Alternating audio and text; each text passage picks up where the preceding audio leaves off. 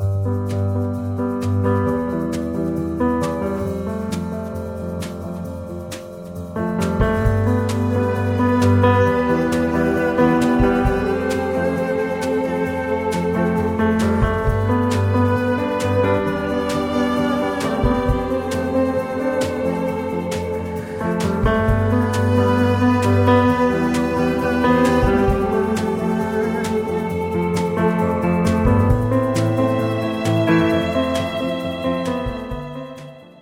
my friends who listen to Future Primitive.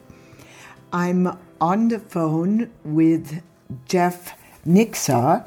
He is the author of the new book, The Lost Art of Heart Navigation, a modern shaman's field manual.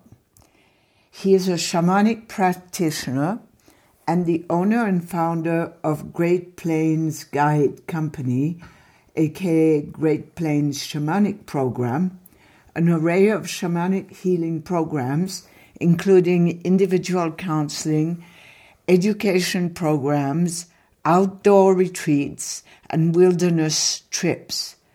Jeff began walking the shamanic heart path in 2009 after experiencing a life changing vision quest in northern Michigan.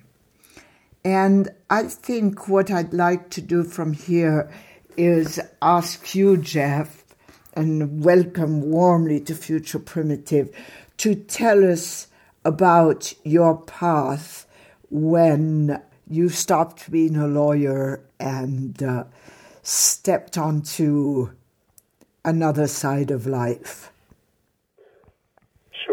Joanna. Happy to do this. This is always the hardest question for me to answer because it requires telescoping so much, but I'll do my best here and I'll keep it short. Thank I you. was uh, in law school immediately after college, and immediately within the first week had a sense that I was not supposed to be there. It was my heart was not in it, and it turned out to not be what I thought. But I was uh, frightened. I had moved across the country. I had quit a job. I had told all my friends and family. I had invested money and so on and so forth. So I was invested uh, very much in doing this, but my heart was saying no.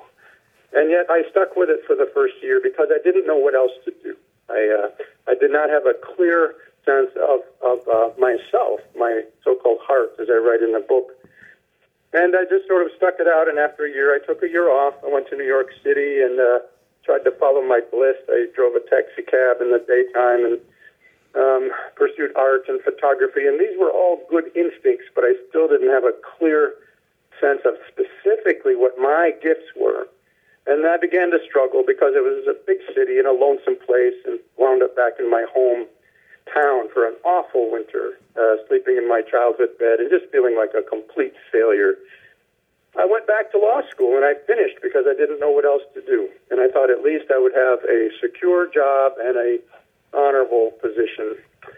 And yet, when I finished law school, I felt even more anxious and um, was beginning to have uh, physical problems, GI problems, migraines, you name it. And right about then, I met a young woman who today is my wife, and I had wandered into a Catholic church, uh, just searching. It was just a random stop. Um, and uh, long story short, I was immediately uh, taken by what seemed to be this correlation between her her heart, her her natural gifts, and the work she was doing. In other words, her life, her external life, was clearly aligned to who she was, and she was just alive. She was just vital and vibrant, and you could just see the glow coming off her. And all I knew at that point was was that I wanted that. I wanted to be like that. It wasn't so much her role, the church institutional role. It was that um, seeing a person whose external life was fully aligned with her internal gifts, her medicine. And uh, I decided not to practice law. I walked away from the legal profession. I had no clear idea what I was going to do next. A lot of loans due, but did my best and slowly retooled myself uh, into becoming a um, professional hospital chaplain, which was much more aligned to my gifts and calling as uh, doing one-on-one counseling and so forth. And yet, still, there was a sense I wasn't quite in the right groove. I was like in the right ballpark. And many more years passed. Uh, became licensed as a massage therapist because I liked using my hands, wanted to integrate more healing work with the human body. But it wasn't until in 2009 I participated in a traditional wilderness vision quest on an island in northern Lake Michigan uh, with my first teacher, Michael Smith, that it, it all came home to me. Uh, the revision I received was essentially a single word, which was simplify. And then in parentheses, you might see the word stupid. like my whole life had become so complicated and top heavy with commitments and busyness and important tasks, but it, it, it was all hollow for me. And um, it required me to completely clear the deck. At the time, I was trying to care for my mother who had Parkinson's disease.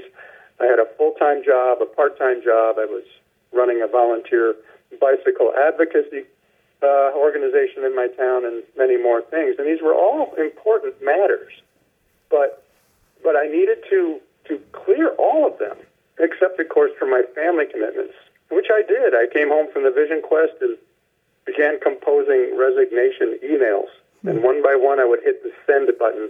And oh my gosh, it was like a great liberation every time I would send a resignation email out from one of my commitments. I just felt a huge weight lifting from my chest. And again, long story short, I uh, began participating as an apprentice in shamanic healing with that first teacher, Michael Smith.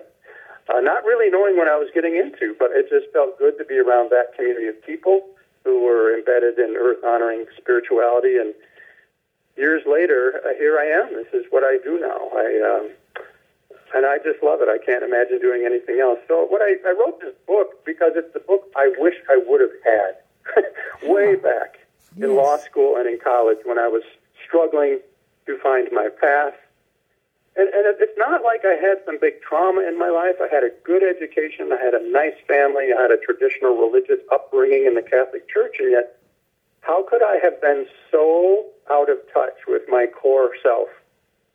And in the book, I basically say it's because half of my essential navigation system was offline the heart, the soul. And so I wrote this book to help ordinary people learn what this is all about and how to navigate real situations in their real life using these ancient yet powerful methods that are rooted in shamanic spirituality. Well, um, I was very touched because I recall 33 years ago when I got sober I would sit in these AA meetings, and there was this old man there, what they call an old timer, and um, he kept sharing. I got sober because I didn't want the song to stay inside of me. And so when you say calling down the song of for your life, I look at the perspective so many so many years later, and I remember that uh, that that is probably the phrase that kept, that has kept me sober. Mm. So, would you comment about what that means for you, calling down the song of your life? Yes, that's a beautiful story you told, and. Um, I don't even remember where I first heard that phrase, but it's it's um, it's the difference between living a capable, responsible, uh, effective, productive life, which is fine, and living your particular life and power and medicine, your unique, as Michael Smith calls it, your angel mission in the world, or what a traditional shamanic healer might call your medicine. Right? So it's it's finding that sweet spot where it's effortless to be doing what you're doing because it's natural to you, and then finding the intersection between that and some need out in the greater world. And when you do that, when you are blessed and supported and able to find that beautiful, effortless intersection, it's like music. And and it's it's not work. And the practical concerns, like how am I going to make a living and what will my family think, and all of those real issues, cease to be controlling over you, and things just start working out. And an example I use in the book, a daily example of what it feels like, is like when you're trying to get through a busy urban area and the traffic lights, none of them are lined up for you, and you're stuck behind buses and other cars and taxis just cursing, looking at your watch, you're late for some meeting.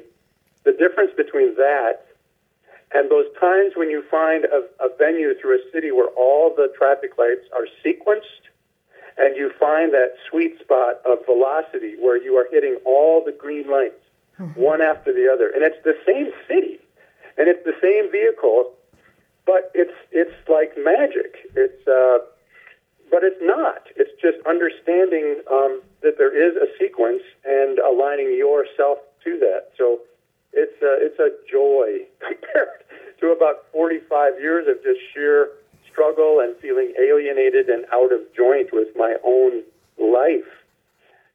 Compared to now, it's um, it's like singing.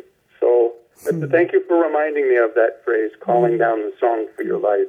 It's it's um, it's so it it generates so much gratitude to live a life where you're singing your song. Mm. So, it does, it does. and I can tell you know what that's like yourself. I'm it so is. grateful. Yes, it's, um, I, I just, and I, you know, my work comes out of compassion then, looking around for all the people who have not yet found the song for their life. And, and you know, it doesn't have to mean that the person is homeless or in jail or no, suffering an addiction. No. They could be living a very uh, outwardly successful life. And uh, years later, I've been surprised how many professionals I meet who continued on. Like at the time I left the legal profession, I felt like the only guy on planet Earth who, you know, who was confused about my profession with the degree under my belt. But now, having met many people who they've gone through an entire career not knowing who they are, and it gets worse and worse because the uh, the grave approaches. You know, the end of this life before we pass over, and so the mm-hmm. urgency goes up each day. And so this is who I I kind of think is my audience. so anyone out there feeling a bit uh, out of joint with your purpose and not knowing though what that is. Uh, How does a person even know that they have a particular purpose? How do you say that, that no, well, the soul, perhaps. How does a person know they have a soul that needs to sing? I think it's, it's in a practical way. It's it, it's not complicated. In that, if, if on the one hand the person is happy, you know, they kind of almost jump out of bed in the morning and look forward to the day, whatever it involves, then perhaps that person has been living this song all along, and then and just been blessed with uh, being able to do that instinctually. However, if you're more like I had been for most of my life, is working very, very hard to be productive and happy and doing all the things that my church and my family and my community and so on were telling me would bring happiness, and it's not. That's probably a good clue that you've not found your medicine, found your song yet. Plus, life will continue to pester you. the, the Spirit, the Creator, is very persistent because it wants us to be fully alive. And if we are off the beam of our life, you will know it. And if, you know, the, as, as Michael Smith puts it, the issuer of invitations in our lives, the many, many opportunities we have to live a more authentic, medicine-filled life. If we keep ignoring those, at some point this turns into physical yeah. issues, and then the issuer of invitations becomes the issuer of illnesses and so many, and you know, of our chronic illnesses, I'm just convinced are rooted in people simply being out of uh, joint with their calling, old-fashioned religious word, but our calling or vocation. So uh, here we have this phrase that you write that that a uh, a happy life perhaps is is a life that relates to an earth honoring worldview. And so maybe there's a there's an emergency here for people to become clearer about our relationship with the planet. Yeah, because things are sure not going well, are they? Uh, it's getting harder right, and harder right. to ignore our impact on the earth, even if a person is not all that fond of nature, so to speak. It's it's just becoming more obvious. And the, the beautiful thing for me, having been raised and then trained professionally in the modern religious tradition of Christianity, Judeo-Christianity, and having you know sort of mastered all that, the texts and the scripture and the history and is, is that these indigenous traditions that shamanism is based in are inherently rooted in the earth, in nature. They're not uh, anthropomorphic religions where at the center is a human being or the face of a human being, some religious hero who was a mm-hmm. human. It's it's it, it, we, it's seen as humans are part of the great web, and so finding one's way, finding one's medicine, or healing, or becoming happy, and all these uh, endeavors all need to be uh, directly uh, related and embedded in the bigger picture. So, a, a person, uh, in order to find their way, so to speak, in these indigenous traditions, inherently would have to be in relationship with nature. And that's one way to get off the beam and to become sick is to lose one's uh, connection and relationship with, as the Lakota say, mitakuye oyasin, all our relations. It just doesn't mean human relations. So that, in a nutshell, is what I found to be missing. Even in the best parts of, of our modern uh, world religious traditions, is none of them have at their center a core relationship with the natural world, and at worst can be seen as utilizing some of the teachings out of context to justify exploitation of the natural world for human goals. And uh, so, um, I, was just reading a book by a Lakota author, and, and he had this beautiful little phrase. It's like non-Indians come out to the reservation and complain about all the old cars and trash in our yards and ask, why don't we clean that up? And the Indians will look at the non-Indians in the big cities and say, and why would you build an entire parking lot on top of a wetlands and have no problem with that? Right. So, you know, it's all a matter of perception, and uh, so that's that's my response about the happy life of needing to be related in a deep way to the earth and one's relationship with the earth, not just humans and human institutions. Is there a relationship between our um, our distance from the natural world and our wounding?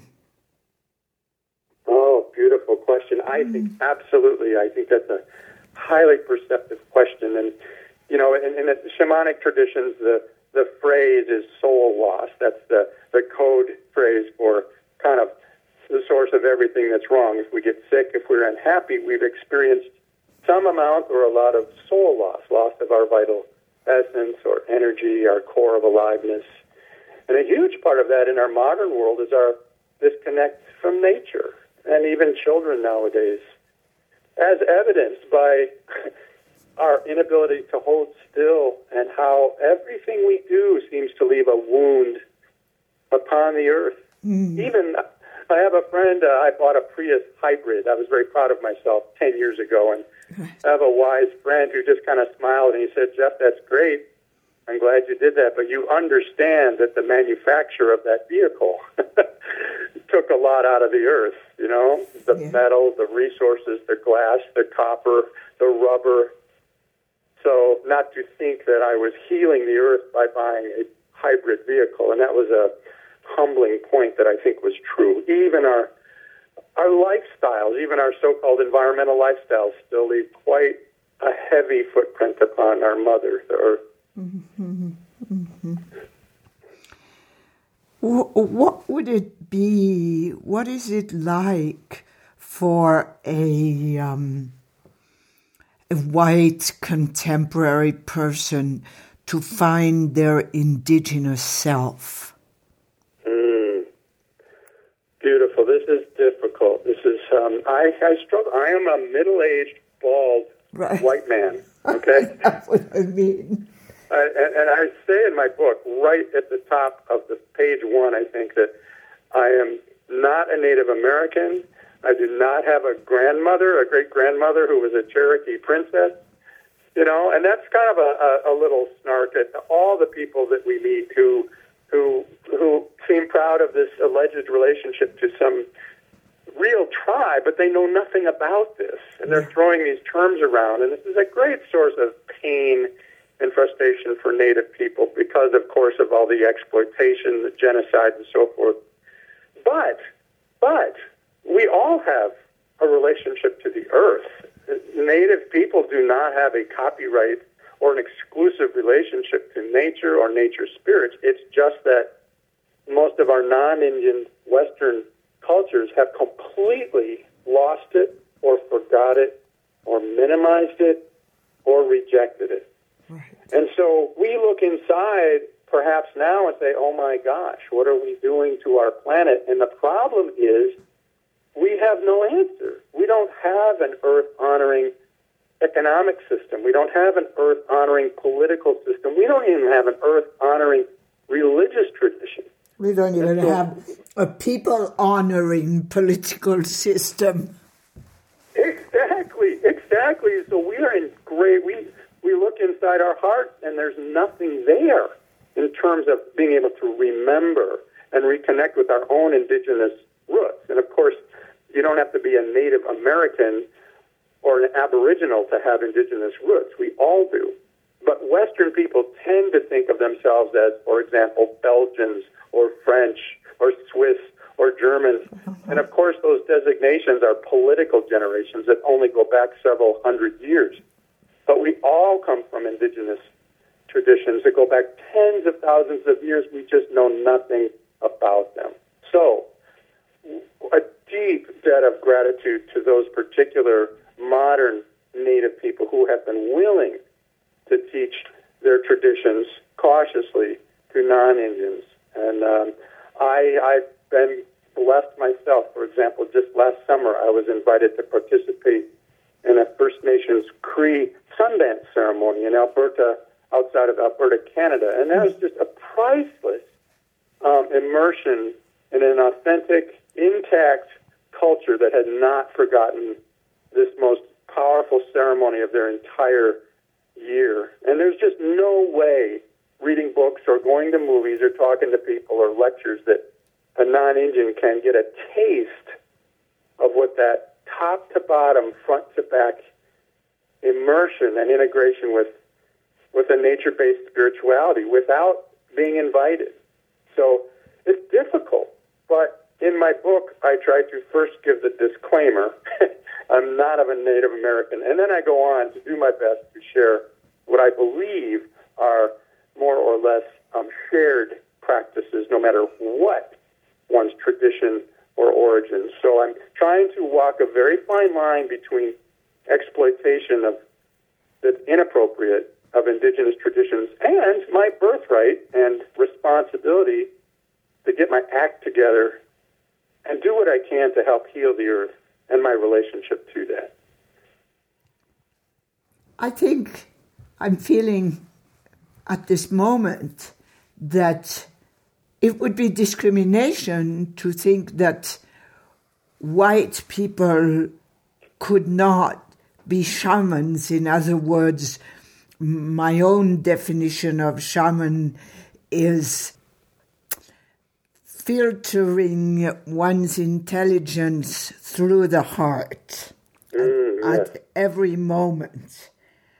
And so there's no reason because, as you said before, white people are indigenous people too. We've just we've just forgotten, and uh, and Martin Prechtel says such a beautiful thing. I'm I I I'm taking the chance to say this again. Uh, I said to him, but uh, I don't like my immediate ancestors. I don't think they were doing great, you know, whatever.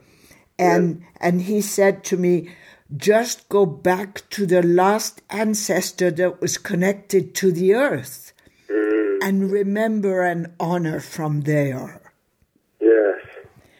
So I mean it's just loss loss of memory that has made that we don't remember our, our own innate shamanism to a certain degree. Yes, it's like a form of spiritual amnesia, or one might say dissociation, or a dissociative state to use modern psychological yeah, terms. And, yeah. and I think you're right about the discrimination issue. My first teacher sat me down at one point because I was struggling with this, because I have no Native American kinship or ties whatsoever, and I was feeling a little bit like a. Uh, he sat me down and said, "Look, there are racist people everywhere on the planet. You don't have to be white to be a racist, and there's been a terrific amount of traumatic wounding of indigenous people. So naturally, there's a resistance, a hesitation, and a fear of white people, and that somehow in my practice, I need to find a way to find my way." As, as, you're talking about, we all have this heart, and we can all filter our intelligence through the heart, as you just beautifully put it. That no one can tell us we can't do that, and in fact, it's. I mean, to, to look at it in another way, I, I mean, can you think of, of a group of a, of a of a social group that more needs these traditions than people like me, white men, who, yeah, you know, yeah, completely like lost our souls. We, we should be like putting us in, you know, like uh, retraining camps all over the planet. You know, uh, I'm, I'm trying to be humorous because it's no, no. I hear you. That's great. So you're exactly right. Uh, the discrimination can be leveled, but to not get sidetracked by that because we all have this responsibility personally to our own hearts and then to the greater natural world. I, I think that's beautiful, absolutely. And um, so here's what I found once I was able to reconnect. I was going to say fully, but uh, I, I have to be humble. Otherwise, it's not the heart speaking. Yes? Yeah. Yes. Uh, once I reconnected with my heart, the most important thing to me became intimacy with everything. Mm. Yeah. So speak about intimacy to us, please, Jeff. Yeah. Um, well, there's kind of a progression here in doing this work, the so-called path of the heart, which is just, you know, a modern phrase that my teacher used to convey this ancient and yet universal path. And and, and the first step, of course, is do your own work. Uh, in modern terms, we might talk about the shadow side of ourselves and mm-hmm. so on. In other words, become intimate with yourself and not just the nice, pretty, uh, adorable parts of ourselves.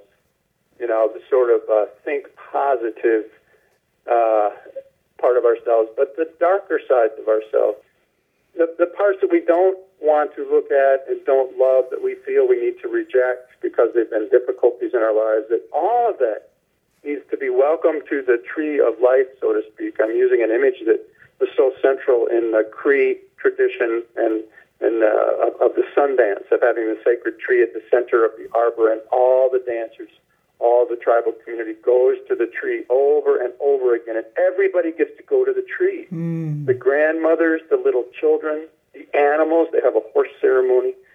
So that's been a beautiful image for me that even my broken off shadow sides, my frightened little boy, my uh, out of control teenage self, all of you name it, mm-hmm. they all need to be welcomed to the tree of my deep, authentic self. So that's job number one in the intimacy.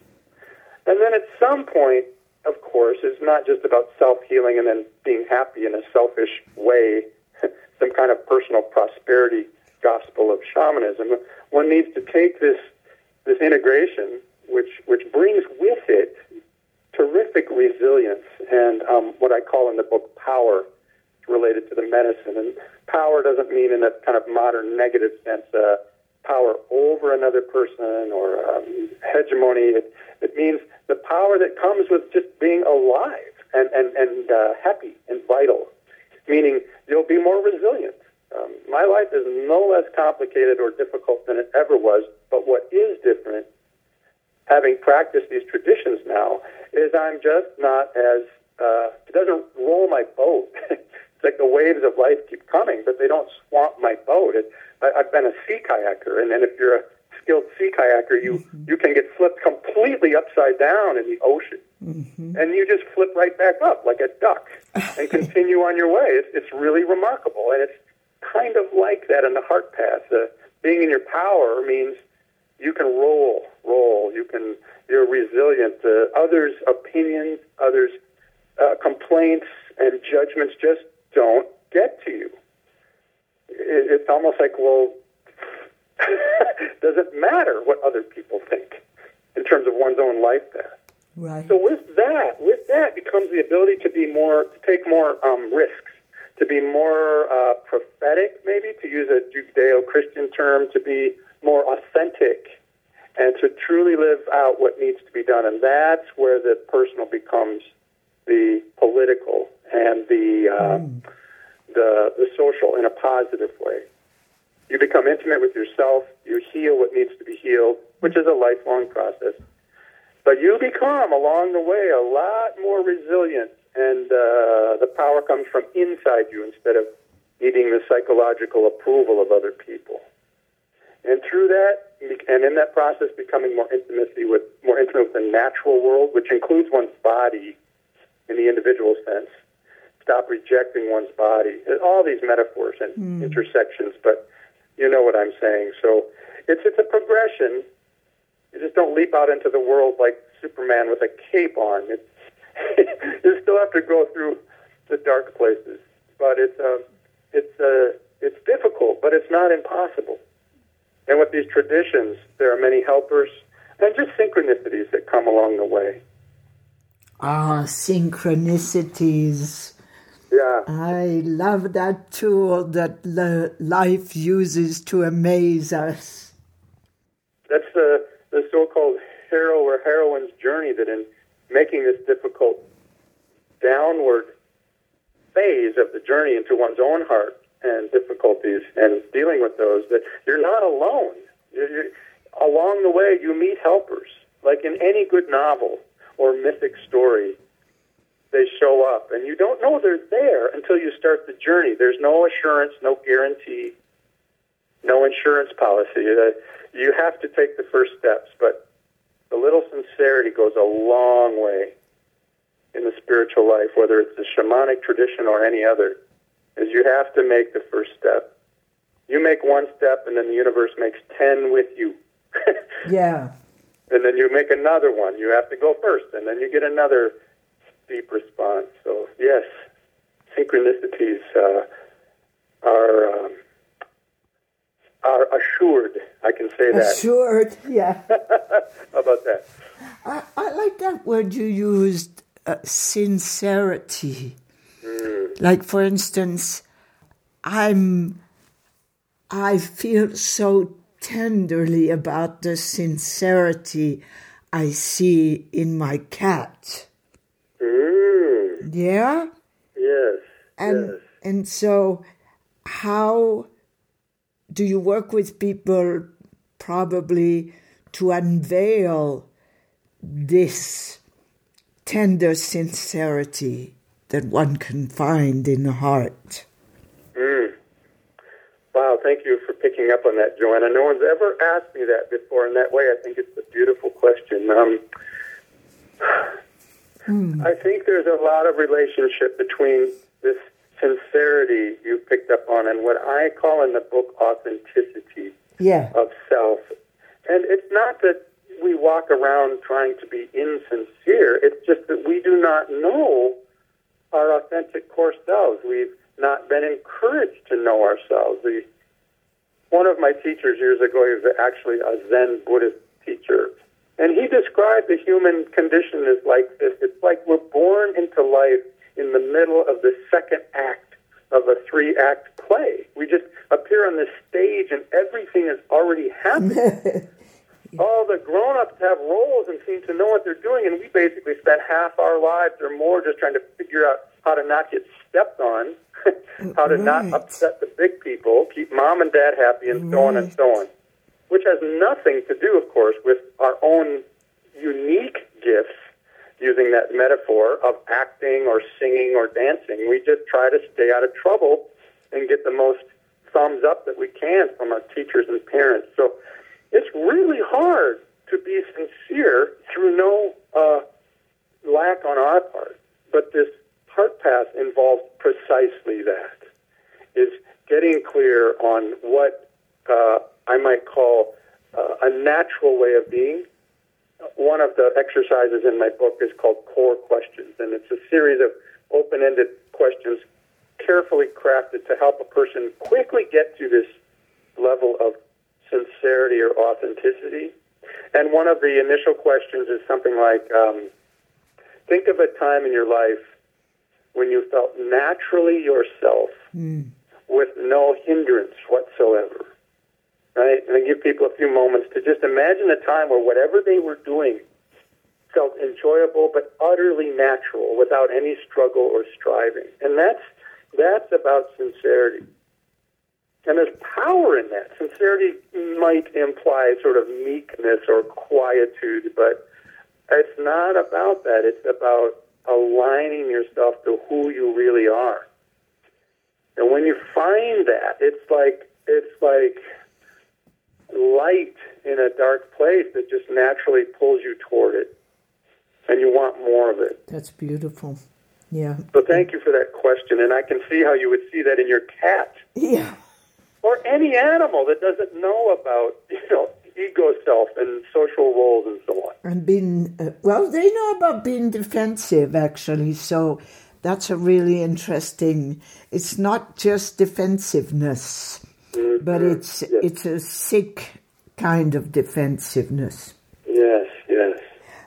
So I want to say that uh, you call this paradise. Mm, Yeah, that's what Yeah. you. That's part of what you call paradise. So yes, yes. yeah, describe paradise for us and. Uh, Yeah, so part of my training was uh, going, like many of your listeners have, to to learn about uh, plant medicine. Okay, so I went down to the Amazon with a group Uh-huh. of people, and I learned about ayahuasca ceremony and and, and the big, the big, beautiful, um, heart opening awareness that came to me at the end of my last ceremony. I knew it was going to be my last time in the jungle. I was standing alone, uh, a bit weak kneed from the ceremony, alone in the jungle. And I stood up and I, just to sort of prop myself up, frankly, found a small tree and there was a V split in the in the trunk of the tree about my head level. I'm six foot three, and and, and and so being unsteady on my feet, I just sort of walked over to the tree and I set my chin in this natural crook in the tree, and I wrapped my arms around the tree, uh, partly to hold myself up, but partly because I just felt so connected to everything. And at that moment, the sun was setting in the Amazon jungle, and the sun was low, low through the jungle canopy, almost in front of my eyes. It was a deep red, and the monkeys were in the trees above me, and all the insects and the creepy crawlies were all around me, and the emerald green all around, and the dust motes, all those tiny things that normally you wouldn't see because of the low level of the sun were were just drifting about in my vision. And and what came to me, the last word, so to speak, from from the queen, we called her in the jungle, the mm-hmm. ayahuasca spirit, was this is paradise. Meaning, right here. This this is what both I've been seeking and what my teaching needs to be. Because one of the questions I took to the jungle and the ceremonies was kind of like we were talking about earlier. As a middle-aged white guy, what on earth should I be teaching or Yes. doing with all of this? And what came back to me was teach this. Teach this, meaning this is paradise. The the river that flows by your home mm-hmm. is a sacred river, not mm. just the Ganges, not just the Amazon River, but the Mississippi, the Ohio River, mm. even that river that you might not want to bathe in because it's dirty. And we say things to each other like, ooh, that, that river's polluted. And the emphatic response from nature is no, the river is not polluted. The river is sacred, but it carries our pollution. It carries our waste. And that is not the river's problem. Mm-hmm. And so I came back with this with this deeply imprinted, simple but vibrant uh, image of, of standing there in the jungle, leaning against this tree, and being reminded with kind of a gentle dope slap to my modern sensibilities that you know I live on this polluted, you know, uh, earth, and and it, it, it's like no, Jeff, this is paradise, and we can return to this, not in a, you know, uh, unrealistic way, but we're all standing on sacred ground. I, I, I read something once in a biblical uh, treatise about how the ground that Moses stood on was always sacred. He just didn't realize it until he had that encounter with the sacred in the burning bush. Uh-huh. And it's like that. Every step we take is on sacred ground. So that's my little sermon on paradise. I thank you for listening to that, Joanna, and your listeners. But uh-huh. I deeply believe that. Everything around us. I live in an inner city neighborhood, and every morning I take what I call alley walks through the winding, twisting alleys through this post industrial city of South Bend. And, you know, it's not always pleasant. There are large dogs and trash and aromas in the summer that are not pleasant, but this is paradise. This mm-hmm. is still paradise. And, mm-hmm. and it just needs a lot of work from what we've done to it. Mm-hmm. Mm-hmm. Yeah. Yeah. What I brought back from the Amazon, one of the things I brought back from my travels to the Amazon was that was the absolute awe of how busy life is being alive. yes. I mean, she's growing all over the place, on top, below, beside. She's just, she just takes every chance to be alive, every single microscopic. Ooh, I'm going to create something new right there, right there in this tiny little spot. I know this, yeah. yeah. Yes, absolutely. And, and as I get older and do more of this work, the, the same places that used to make me unhappy and judgmental, for example, in the urban areas, all the concrete, the yeah. asphalt. And you know, it, it's not hard to find a tiny shoot of something green coming unbelievably out of a crack in concrete with that's 10 inches thick with iron rebar in it, for example, on a highway. And somehow life finds a way. It's unbelievable. And, you know, if we didn't spread chemicals all over everything, it would take over again. It would yeah. essentially, I believe, heal itself if we would, humans would just stay out of the way. And so, yes, the awe of the busy life it's easier to see in a place like the jungle, or my favorite place, the Great Plains, when you get past the Mississippi and the Missouri, where once again nature is bigger on the horizon than human creations. You get away from the skyscrapers and the interstates and so on. It sort of right sizes one's perceptions. So. But what are we going to do about all these toxic old white men? What are, what what are we going to do? Well, if you haven't noticed in the news just the last few weeks, toxic white men are having a very bad day.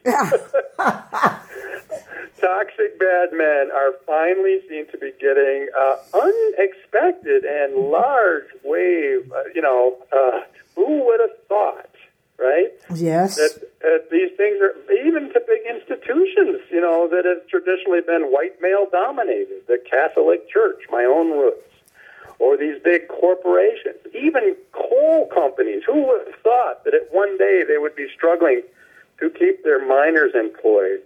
You know, and, and, and there's great compassion that needs to be kept for the individuals, but these uh, social powers and institutions that have not been friends to the earth, thanks in large part to white guys like me.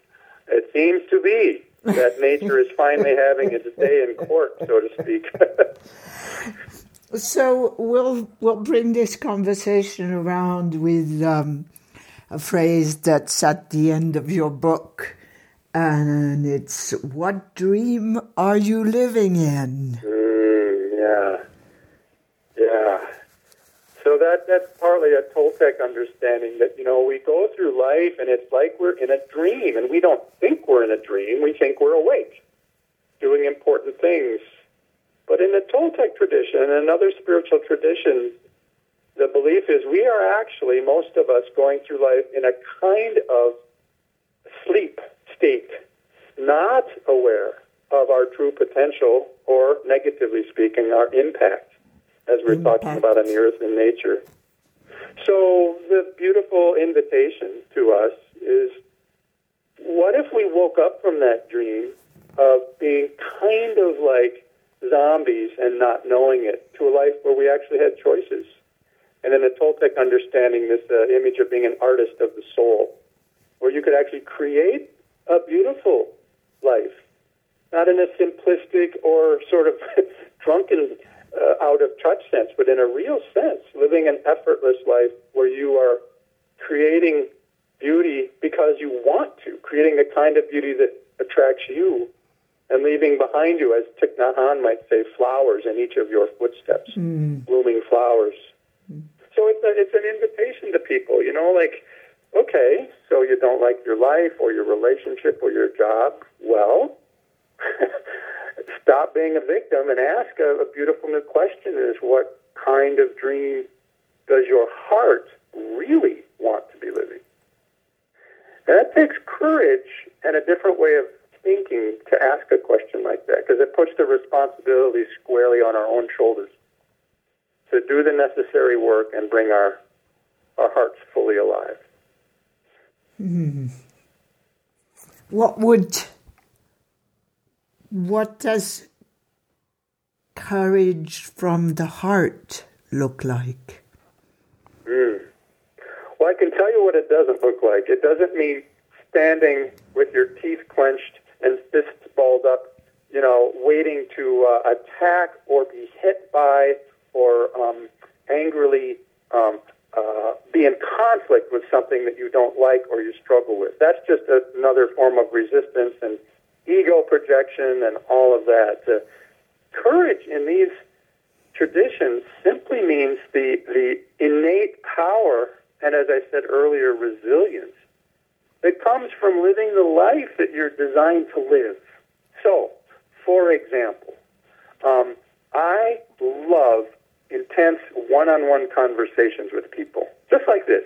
I could do this all day. Just like this. Me too. I, I've this into a career. Uh, who would have thought that I could make a living doing this?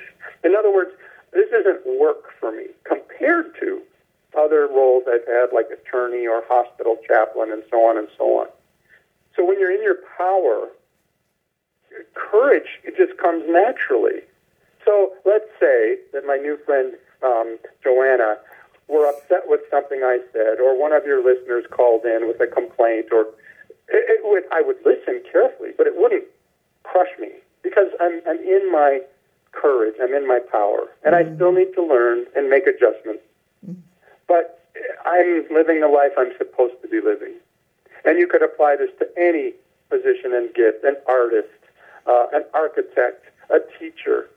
If you found your power, if you found your medicine, the courage just naturally comes with this to first live the life you should be living, but also then, in a more social setting, to confront injustice.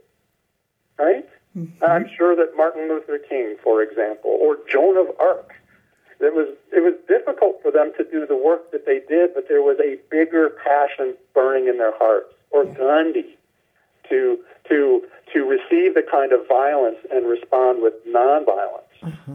It takes tremendous courage, but you don't get the sense that they were sort of hunkering down and gritting their teeth and waiting for the next blow kind of courage, or a muscular kind of courage. It was just sort of a courage of conviction, I guess you might say, that came naturally with the territory and the power that they were plugged into. So I want to remind everybody that uh, this beautiful book is The Lost Art of Heart Navigation, a modern shaman's field manual. Thank you so much, Jeff. It was absolutely wonderful being with you. Well, thank you, Joanna. This is a huge privilege, a joy to get to talk to you personally, and I thank you for reaching out to me and giving me this uh, important uh, uh, show to talk on. Thank you. Good.